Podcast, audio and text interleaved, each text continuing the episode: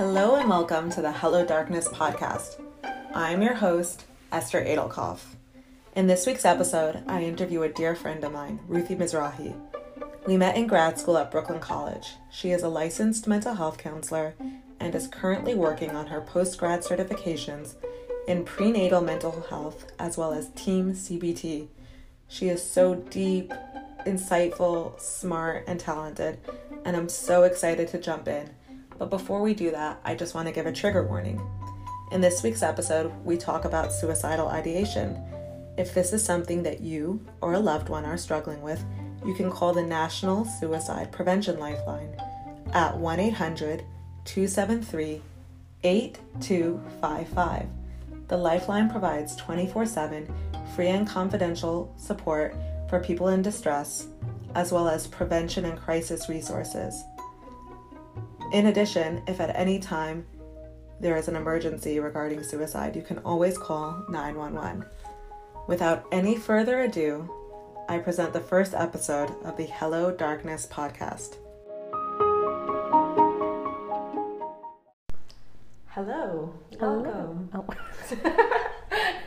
okay, I don't speak yet. Go. No, we could just go with it. Just go. Okay. Welcome. Hi, Ruthie. Hey, Esther. Um, first of all, I want to thank you so much for being my first guest.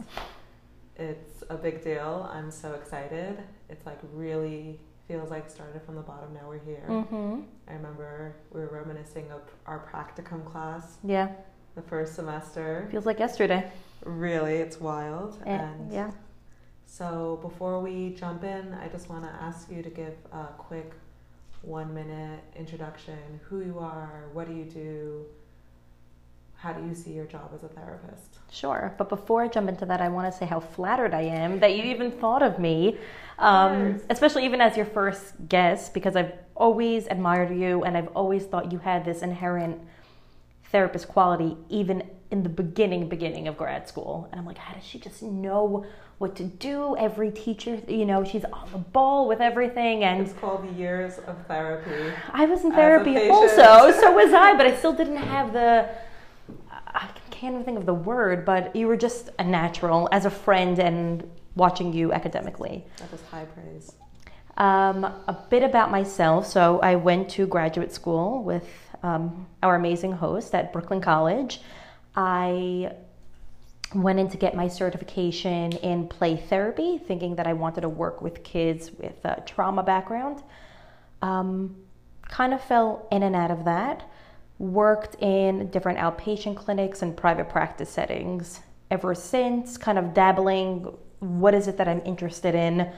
Um, what's my niche? What you know? What kind of interventions do I think are going to be effective? And it, it was really only until my personal experience with depression and OCD and crippling anxiety, not just kind of what you hear. Oh, I'm anxious. Oh, it was um, that I understood my purpose as a therapist, um, what population, not that I want to work with, that I absolutely have to work with. Um, so, you know, obviously, you know, because I've told you so much, but becoming very depressed during my pregnancy and developing horrible, intrusive thoughts and grappling with how painful engaging your compulsions and OCD can really be. And all these terms are thrown around so lottie dottie, but when you really experience them so, so to its core, it is so painful. Um, so, walking out of that, I, once I got the help that I needed and got the proper medication, I turned to PSI, that's Postpartum Support International, and I started working towards that certification so I can work with mothers, fathers, women with who are pregnant, women in the postpartum area of their life. I recently took on a new job at the Feeling Good Center of New York. Um, I'm so curious about that. We're going to jump into that. yeah, yeah, yeah. First of all, I want to thank you so much for your vulnerability Mhm. because obviously I know what's been going on for you. We're good friends, but to open up about it and to share, I think is so fucking valuable Mhm. because it's so real. it happens. It happens to so many people, and so many people are just so ashamed to talk about it. Yeah. And I think part of what our job is as therapists, we're like shame fighters.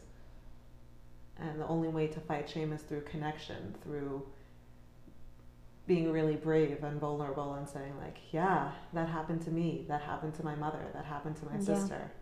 And I think that's really awesome that you say that because I felt like my lack of shame, maybe I probably had should have had more shame when I was pregnant. People would ask me how I'm feeling. I'm like, honestly, horrible. I'm having these intrusive thoughts, suicidal ideation. I was so upfront about it, even to you, um, that it actually became really empowering the second that I that I stopped shaming it. This is what I'm going through. I can't be the only one it's what am I going to do with what I'm going through as opposed to becoming a victim to it. So, you know, we would go to weddings and people would ask, "Oh, you know, how's your pregnancy?" I'm like, "It's god fucking awful." Like honestly, and my husband would be like, "You, you can't lie. You can't just say, "Oh, it's good." But I just couldn't. I wore it on my sleeve. It wasn't anything I was, you know.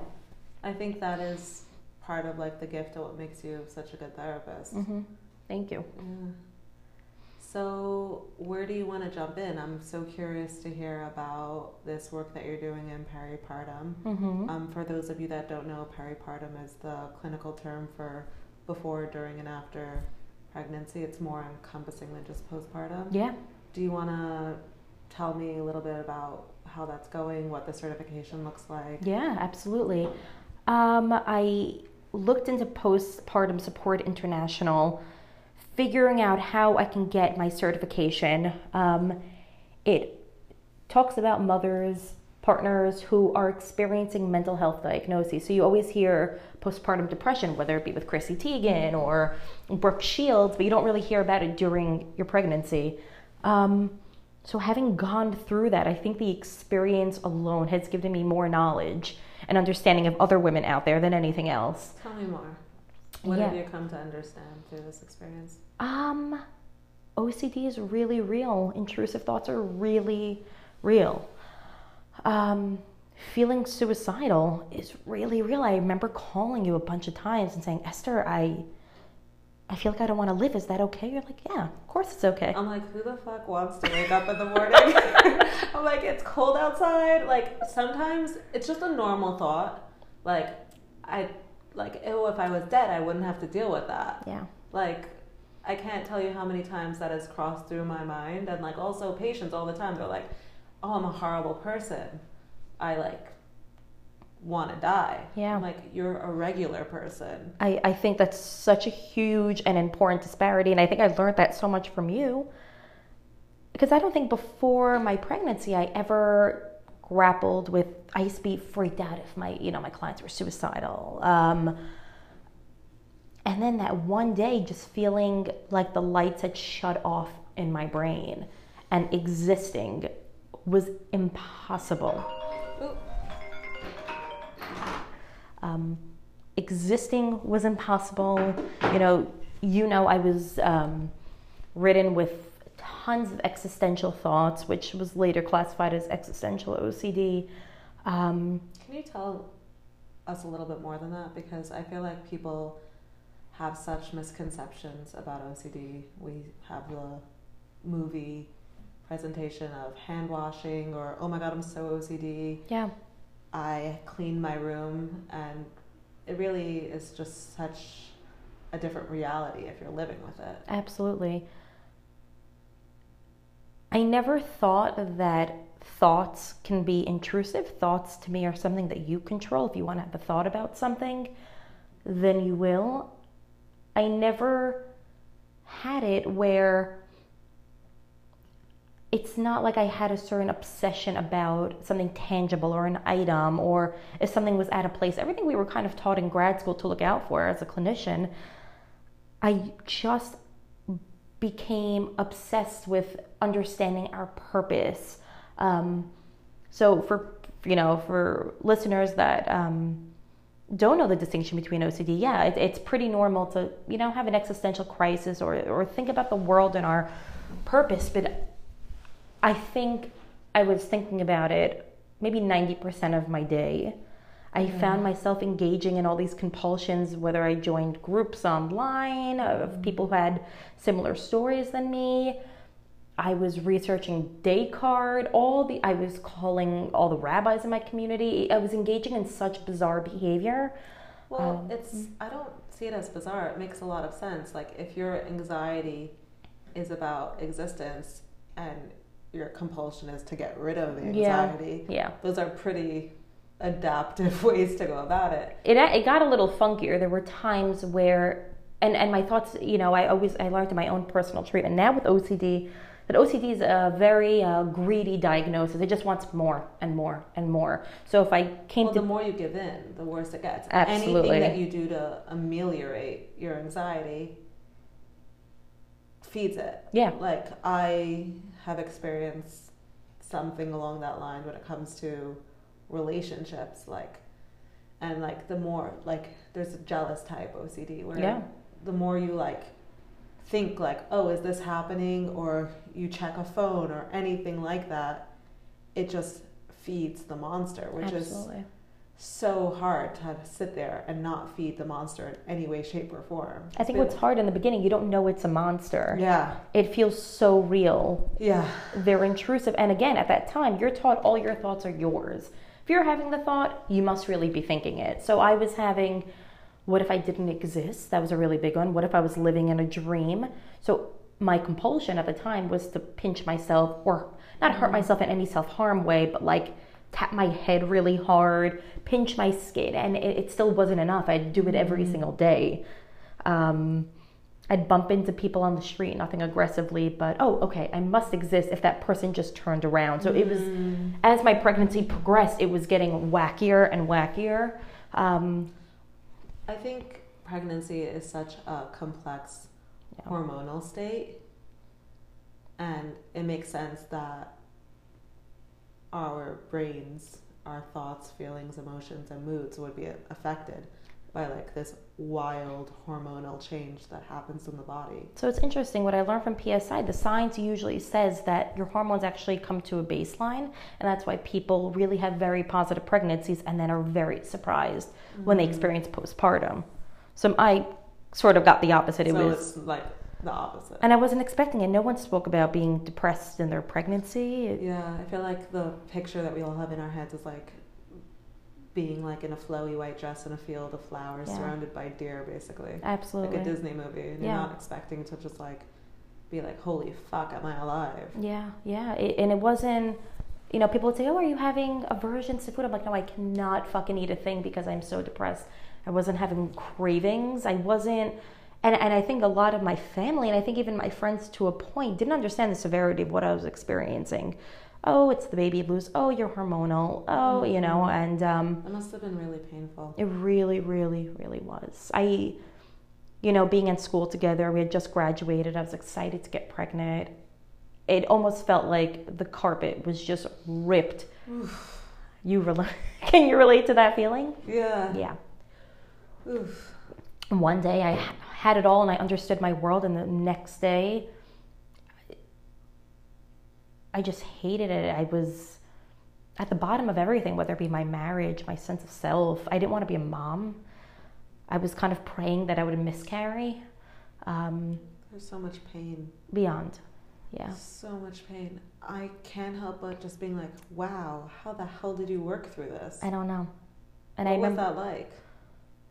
It was literally I never internalized the, the you know the saying take it day by day, moment by moment. That really meant absolutely garbage to me. Um, until you're really in a state where that is all that you have.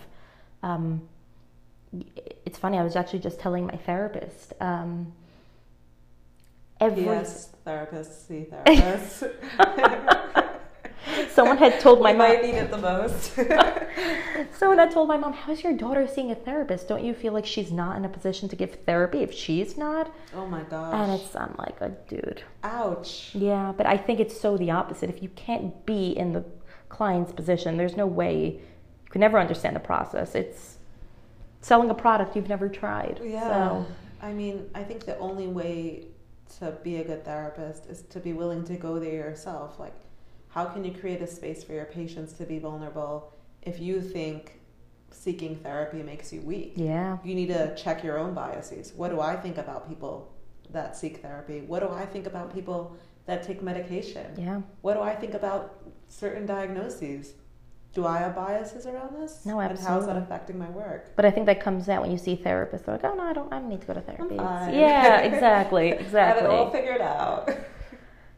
And and I think that was the problem with me. I think before I'd gotten pregnant, I think I thought I had it all figured out. I thought I had my jobs, I was getting pregnant, I was working with clients, I knew CBT, I knew all these theoretical orientations from a very academic perspective. I'm not saying that I never struggled before, but I think it was all, you know, I was the biggest school nerd. You were so intimidating. Holy shit. But you I think like it was- had I remember studying with you and I'd be like, How does this girl do it? You were like But you'd still get higher grades than I would. That that was the reality. Was- No, but you would like have everything memorized. I was like, How do you do it? I think it was my anxiety and my need for control. It was a mm. perfect place. I think I had OCD my whole life, but it was a perfect place to kind of, you know, sneak it in there. Yeah, I mean, there's socially acceptable ways Yeah. to self harm, like dieting or, or smoking or Drinking, procrastinating or overworking. And I think there's also socially acceptable ways to be obsessive or compulsive, and it's reinforced. Wow, you're so organized. Wow, you're so on top of your shit. I think I heard that a lot. so hard, and it feels good. And all of a sudden, you're like, this doesn't feel good anymore. I'm getting all this praise, but I feel so empty. Yeah, yeah, no, absolutely. And um, I think I was working in a clinic. I thought I was okay, and I thought I knew what I was doing up until I'm forgetting your previous question, but up until I really, I, I don't think I've ever hit rock bottom like that. Um, and I think it totally transformed my therapeutic abilities, my ability to sit with pain. You know, your knee jerk reaction is to, oh, I, I want to fix what this person is feeling right now. Um, but that's the last thing I wanted. I want, I wanted someone to kind of like hold me, but you know, therapeutically, and just hold me in this setting right now. And To witness yeah, without saying this is horrible. I need to get rid of this right away. yeah. Like this is happening. And I, yeah, I think that was terribly scary for me to be like, I'm really going through a lot of shit right now.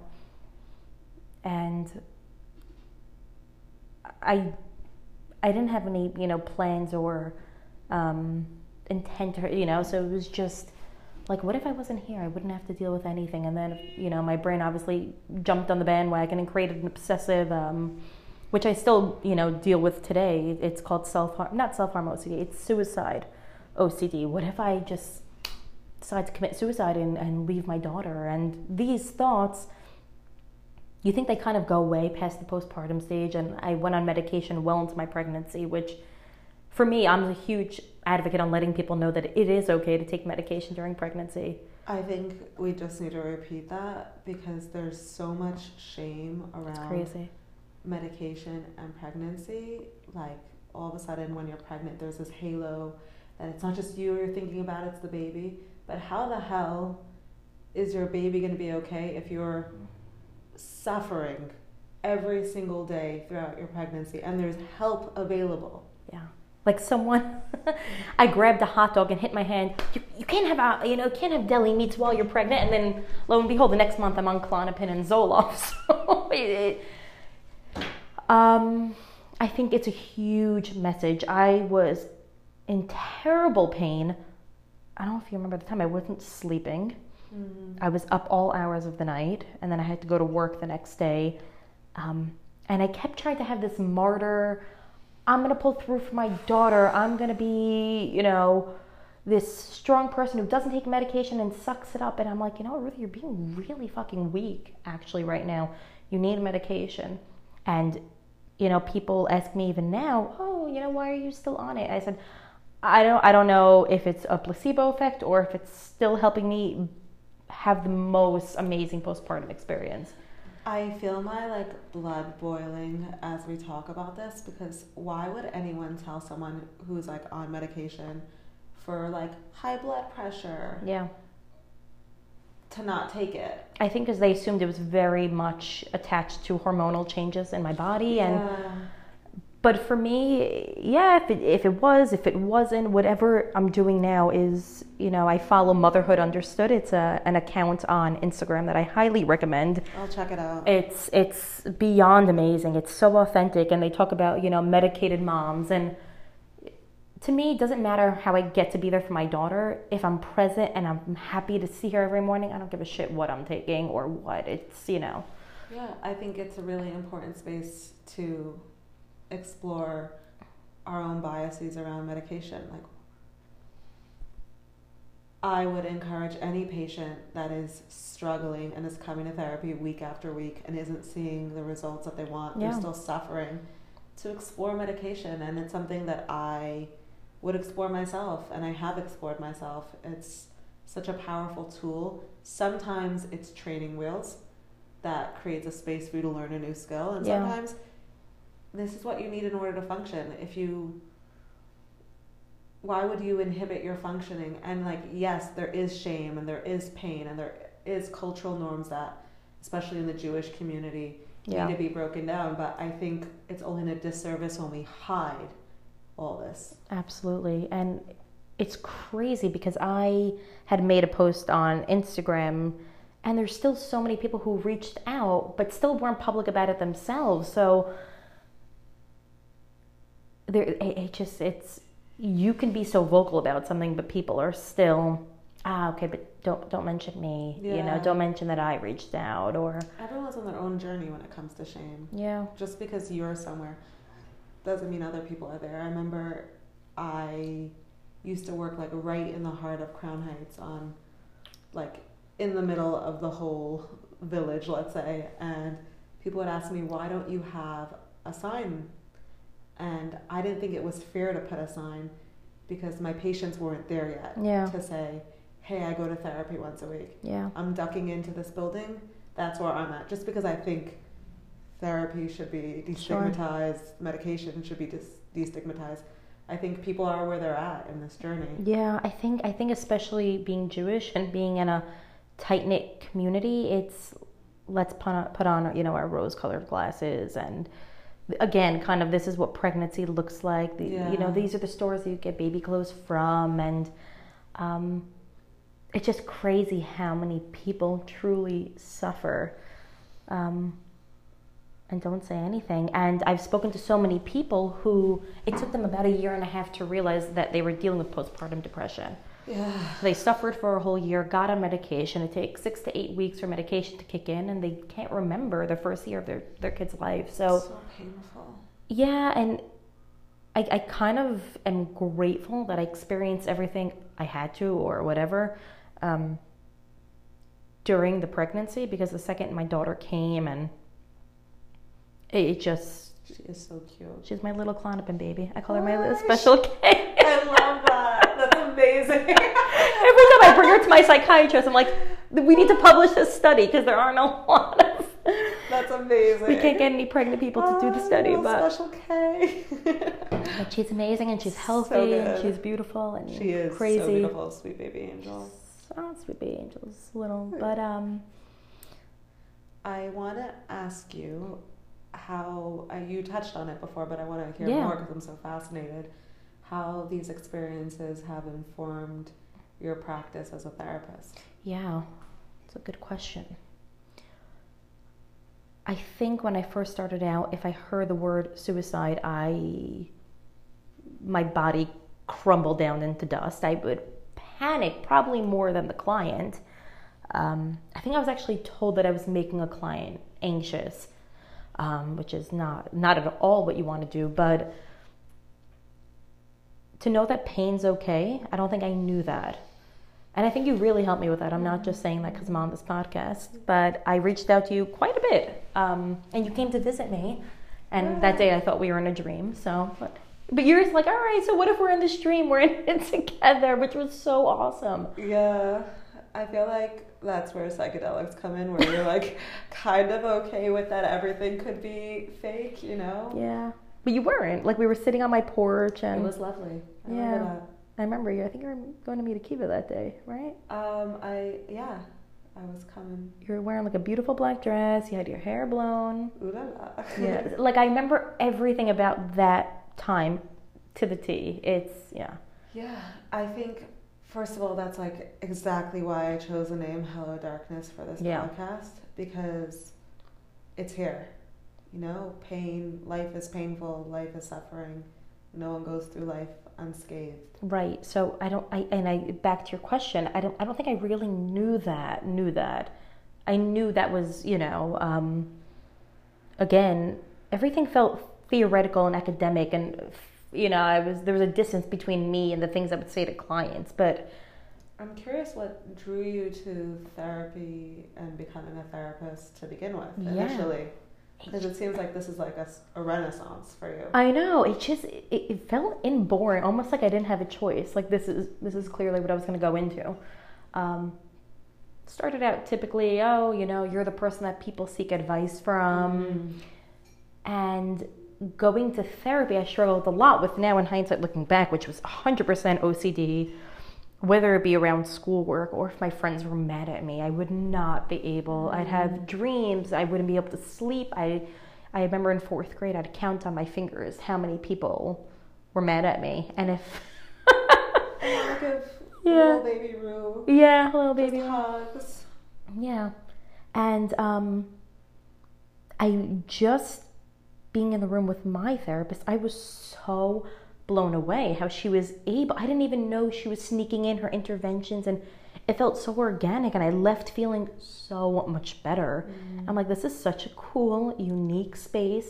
Get to be myself, say anything, have it reflected back to me, but have the way I think about things shift or think about certain things in my upbringing differently. Um, I think I just started seeing therapy as an art, as like improv, you know? It very much is. Yeah. There's no science.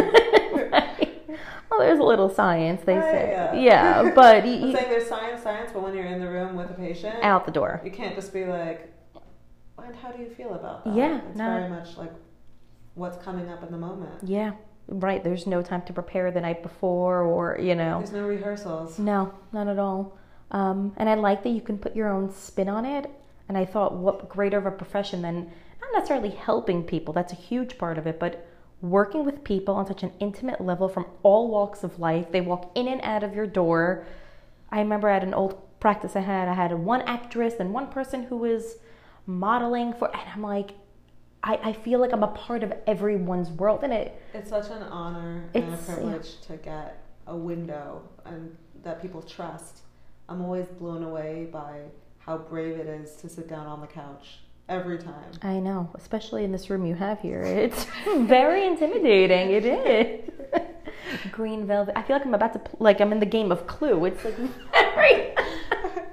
So it's not inviting, is that what you're saying? no, it's definitely inviting, but you know you're going to do some real work in there. Yeah, coming in here to work. It's like no shit at all. You see I had Freudian slippers there? No, I didn't. All right, so you, you put a little humor. I'm a little, I'm, a funny therapist.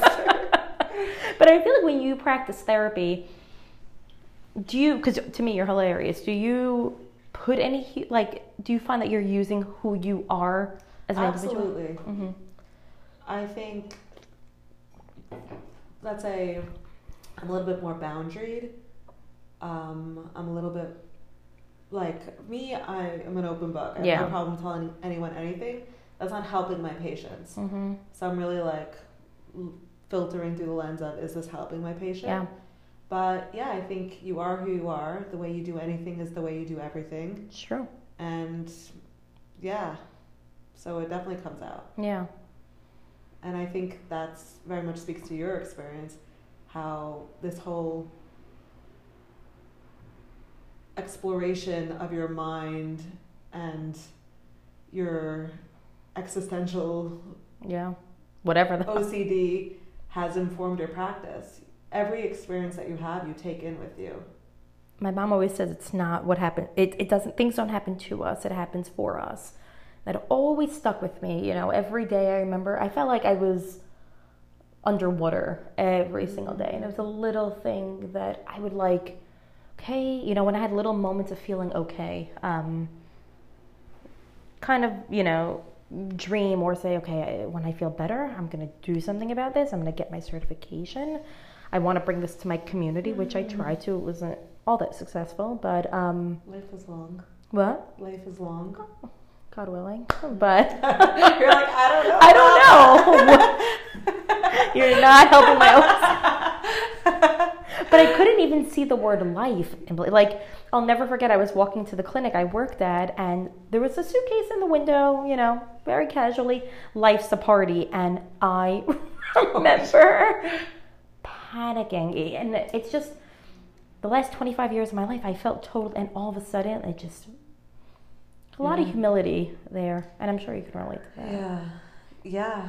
Um, that feeling of like, what does it mean to have your shit together? Yeah.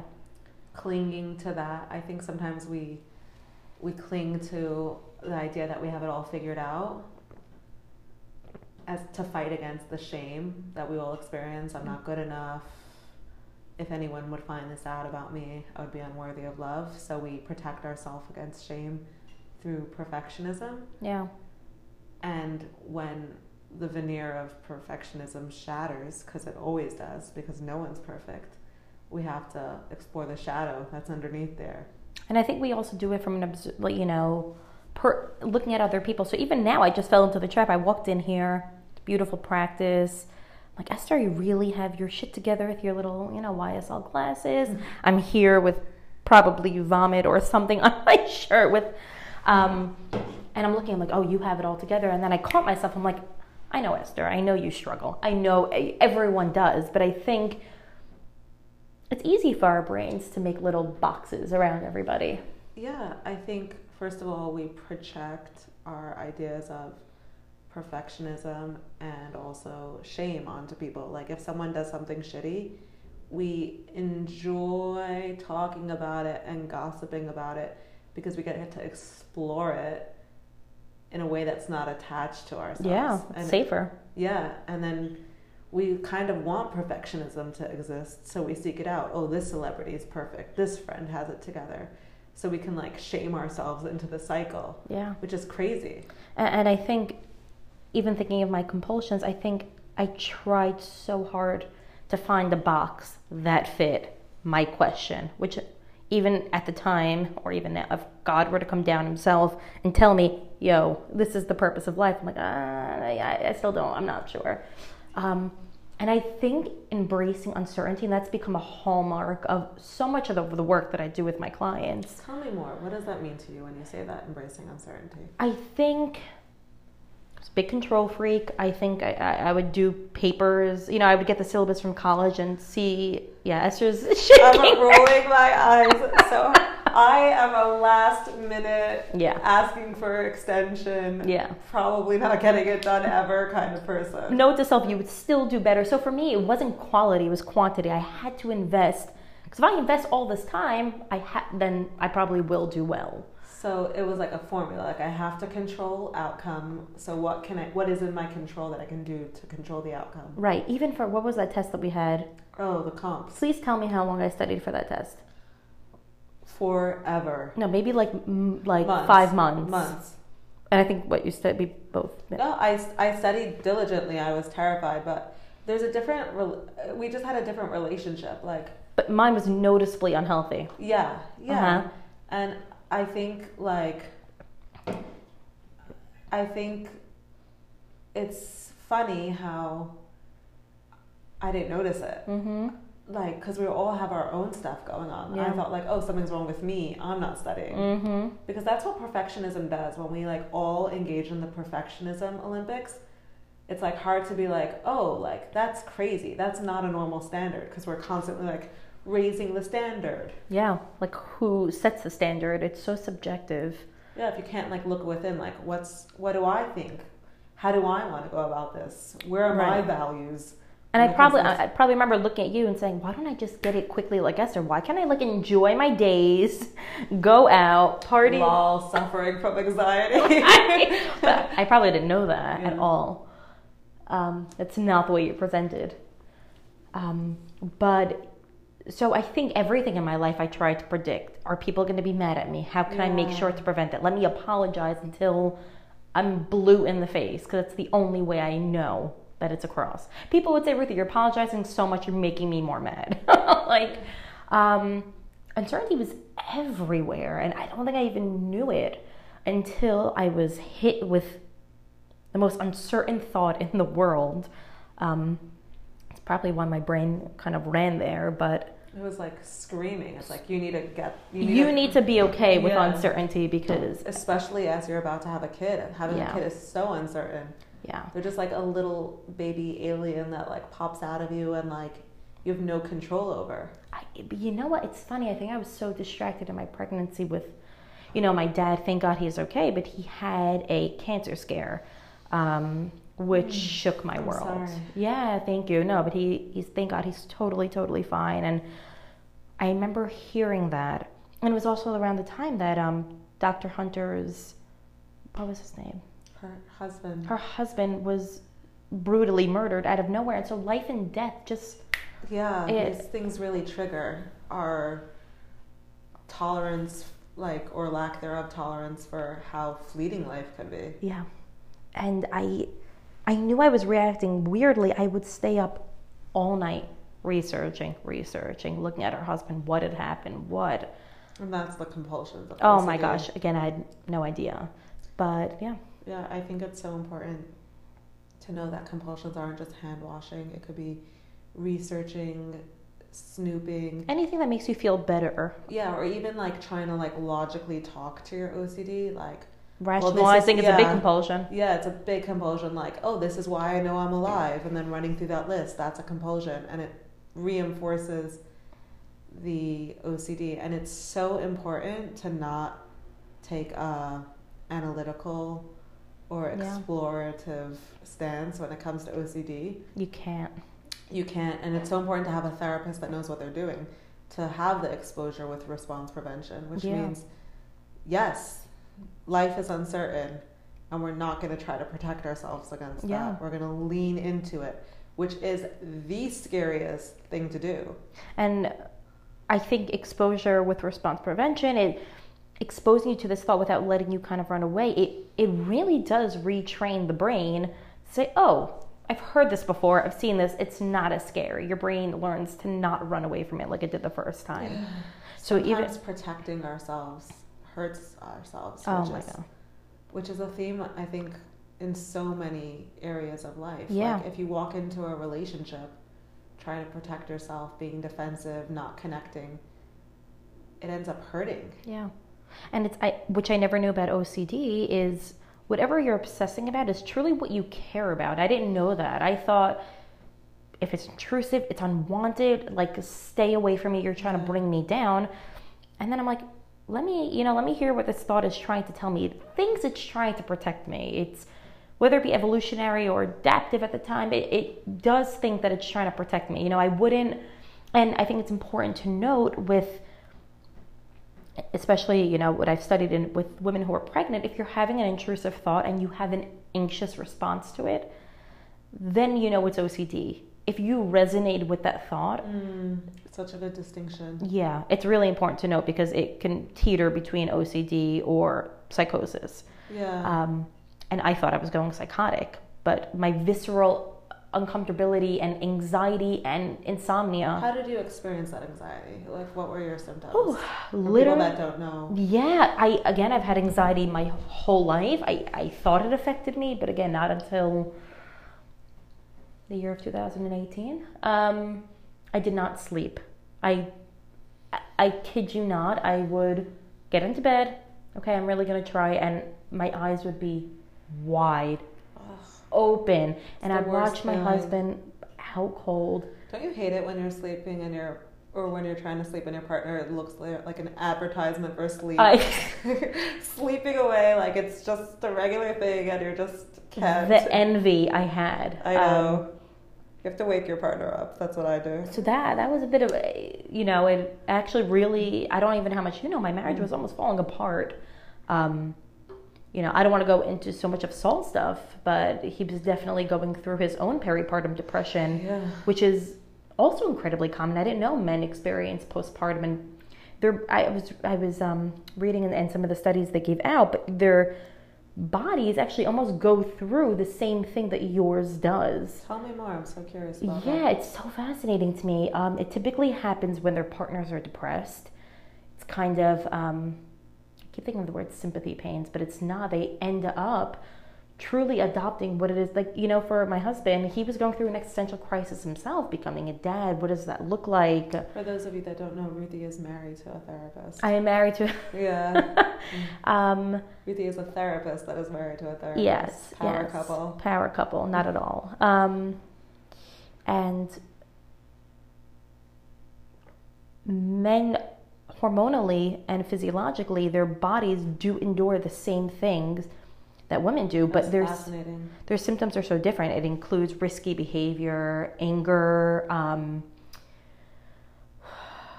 like they gave examples of like men gambling a lot. It's they're depressed, but it's being showed in a very very different way. I feel like men, heterosexual men, in like rigid communities, don't have a lot of ways to express. You think they externalize it more? Yeah, I think sadness turns into anger because Mhm. it's more acceptable. Mm-hmm.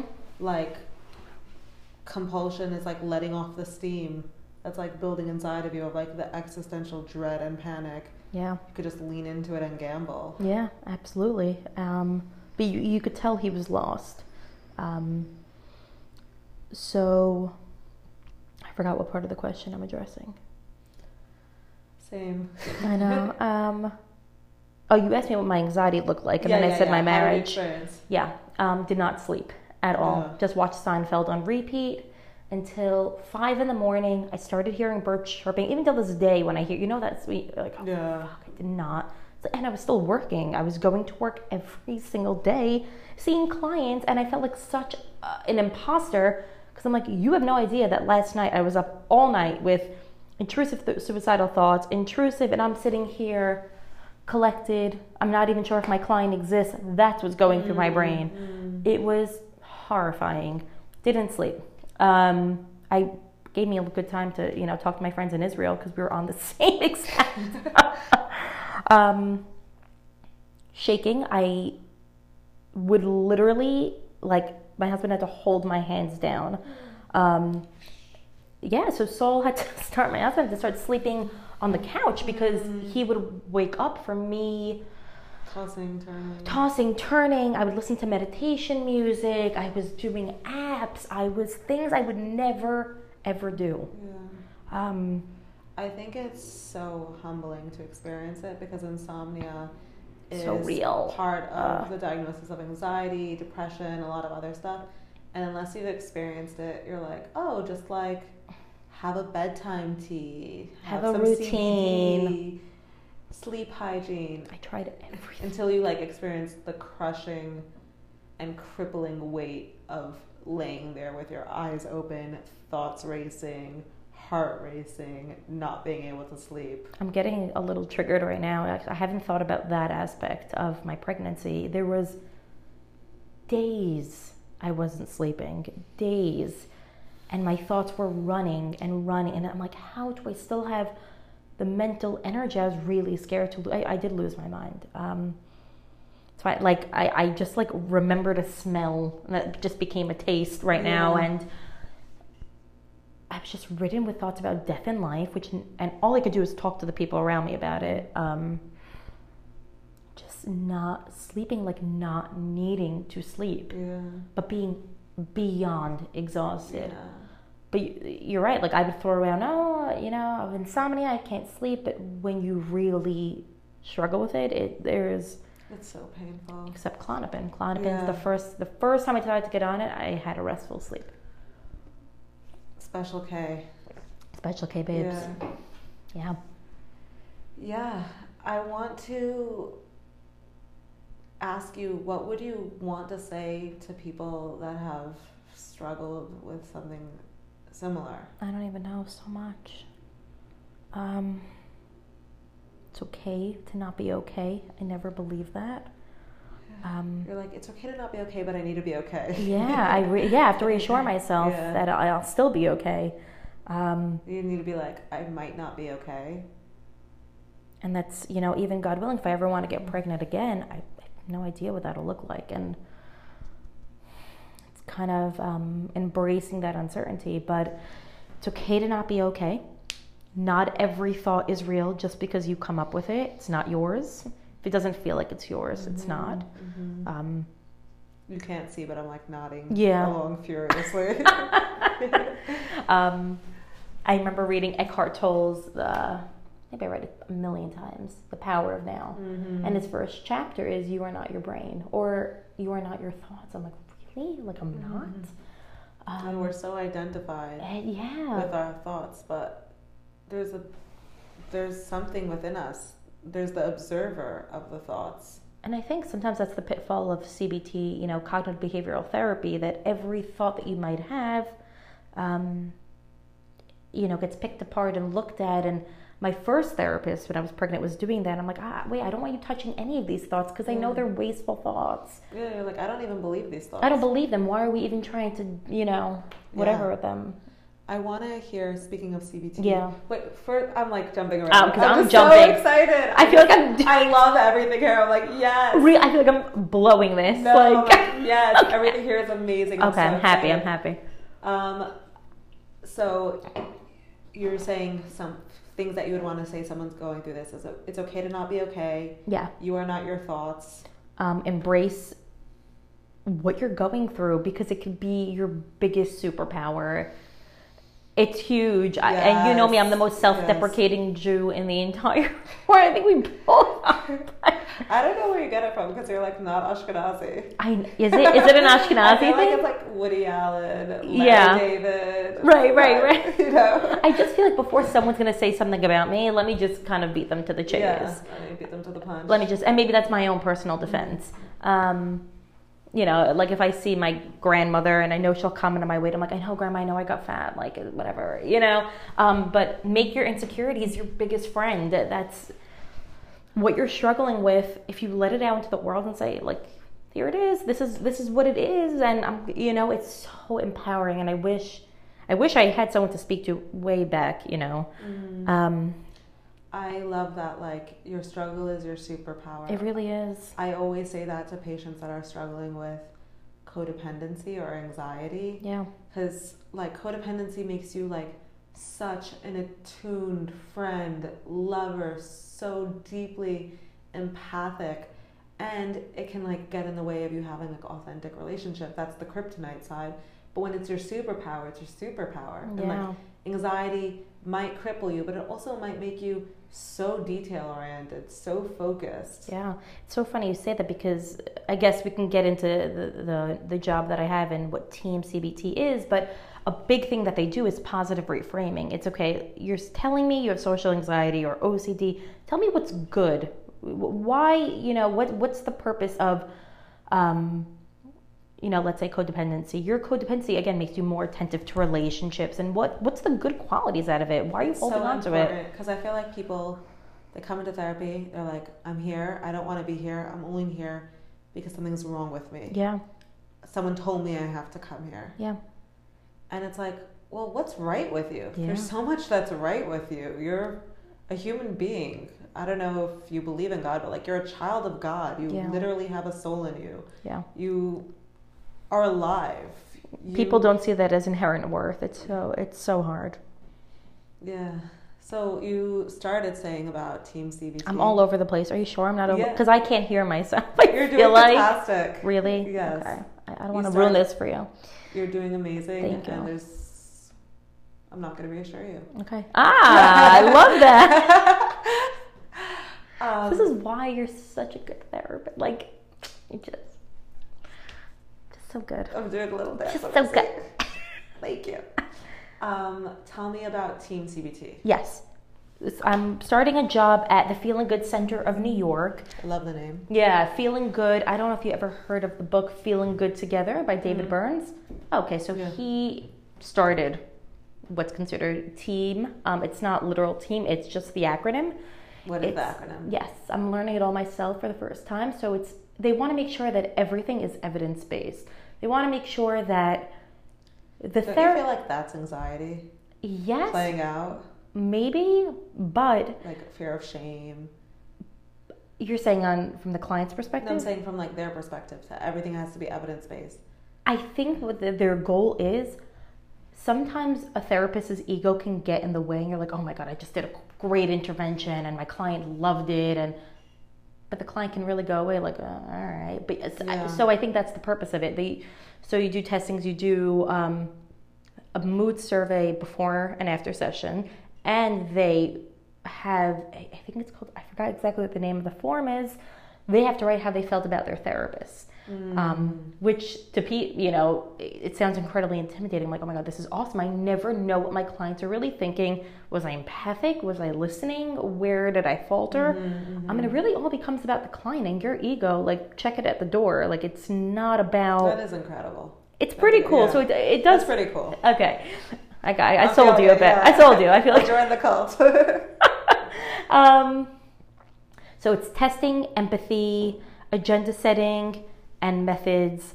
So empathy, he writes, you know, um, uh, he has like a bunch of different um, ways that you can empathize with someone. So you know, like what's different ways by disarming them, finding truth in something they're saying instead of attacking what they're saying, stroking them, validating. It's called the Five Secrets of Empathy, I believe. He has a he has a bunch of podcasts. If anyone wants to check it out.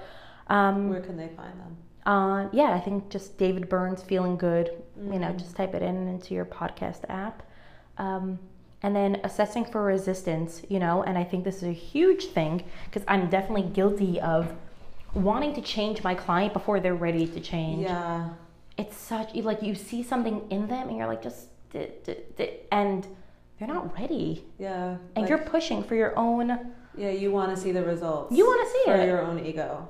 You're also because you see their suffering. Of course. You see your you see your patient suffering, and you're like, wouldn't it be cool if you didn't do that? But like they're not there yet, and it's so hard. Yeah. And and the way David Burns describes it on his podcast is you're, you're trying to push a product on them that they're not really ready to buy yet. Maybe they will.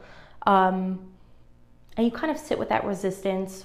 You know, and resistance can appear in so many ways. It's, you know, think people misconstrue it to be, oh, I don't want to change or I don't. Getting stuck in the same thought cycles, you know, not completing assignments or tests that you, you know, um, and I'm, I'm sure, you know, you've worked with an array of different people. Um, and kind of acknowledging, you know, that resistance and saying, hey, if you don't want to touch this, and maybe we shouldn't.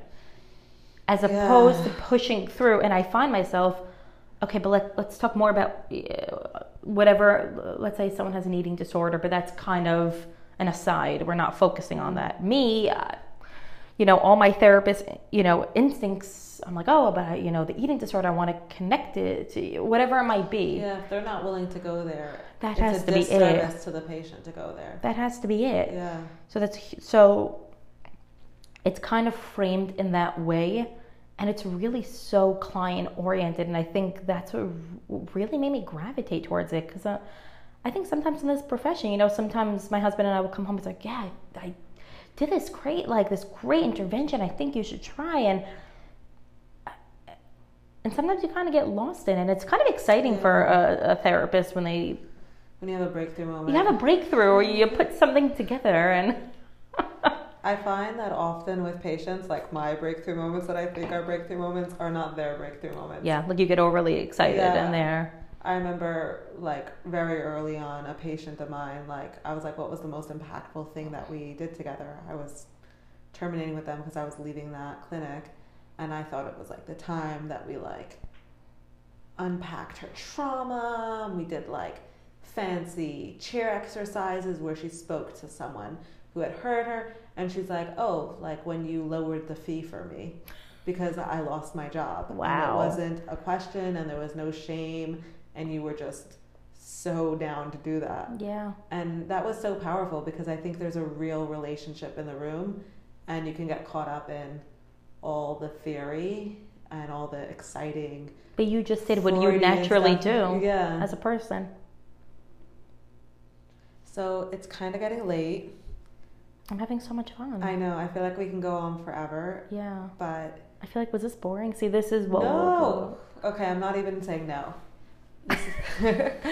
I'm trying here. I want to ask a few closing questions. Yes.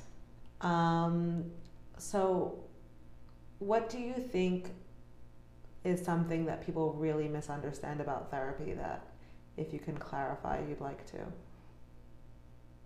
That there's something wrong with you. I think it's Mm. indicative that there's something really right with you. Mm-hmm. Um, that you're willing to take that insight and go look at yourself really, you know, in the mirror and try to correct the way that you're living or the way you're treating others. Um, there's no stigma on taking medication. Kind of like you said earlier, if you Mhm. had a heart problem or a liver or whatever, you'd run to take medication. And sometimes your brain needs that to be open and susceptible to other interventions or to the therapeutic process. Um, and it's just a great, cool space um, that I think everyone, you know, it's kind of like taking your weight once in a while. It's like checking in, kind of, Yeah, you know. noticing what's coming up. Yeah. And I guess we went through this question, but tell me about an experience that changed your practice. I feel like this whole podcast is about that. It You have to boil it down to a few words. I would really say feeling suicidal myself. That's something I thought can never happen to me. Why would I mm-hmm. feel suicidal? I've my health. I have. I truth. I could be more comfortable, but there's no reason why I would ever. And nothing really has to happen for sometimes you to feel suicidal, which was Mhm. terrifying to me. It doesn't discriminate. And the more I opened up, you're like, yeah, Ruthie, like I like I feel it every day. Like I think Yeah, every I remember once in supervision, I was freaking out about a client that was suicidal when I like just started hmm my internship before I Mhm. even graduated, and my supervisor was like, um, "You never don't want to wake up." He's like, "You're lying if you say that. Who was your supervisor? um, REA Buxbayev. Oh no! Oh, At at, OHEL. at, at OHEL. Yeah, and I think like that's exactly what it means to like embrace the shadow, to say hello darkness. Like, yes, And I, I really learned that from you. I, I think I remember you were like out with your friends. I felt so bad. I was bothering you so much that weekend. You were having tons of fun, and I was. Wild assumption. Yeah. I'm joking. no, you were you were you were struggling with something else. We were going back and forth, and I was like quivering. I'm like, Esther, is it, is it okay that I'm like Ruthie? I think about this every day. You're like, are you going to do something? I'm like, no. You're like, okay, Yeah, roll with it. let it let it be. Yeah. Let it be there. Um, thank you so much Thank you for coming on the pod. I love the first guest. title. I'm so honored because I feel like you probably have so many other uh, more inspirational people, honestly, um, to speak on this podcast. But I do appreciate you thinking of me. I have so much respect for your story, for you as a clinician, and it is an honor and a pleasure to have you on today. And thank you so much for your candidness and vulnerability. Yeah, It's a big deal. yeah. And again, I love the title. I think it's just saying it is like "Hello, Darkness." They seem oxymoronic. It's I love it. Let's embrace it.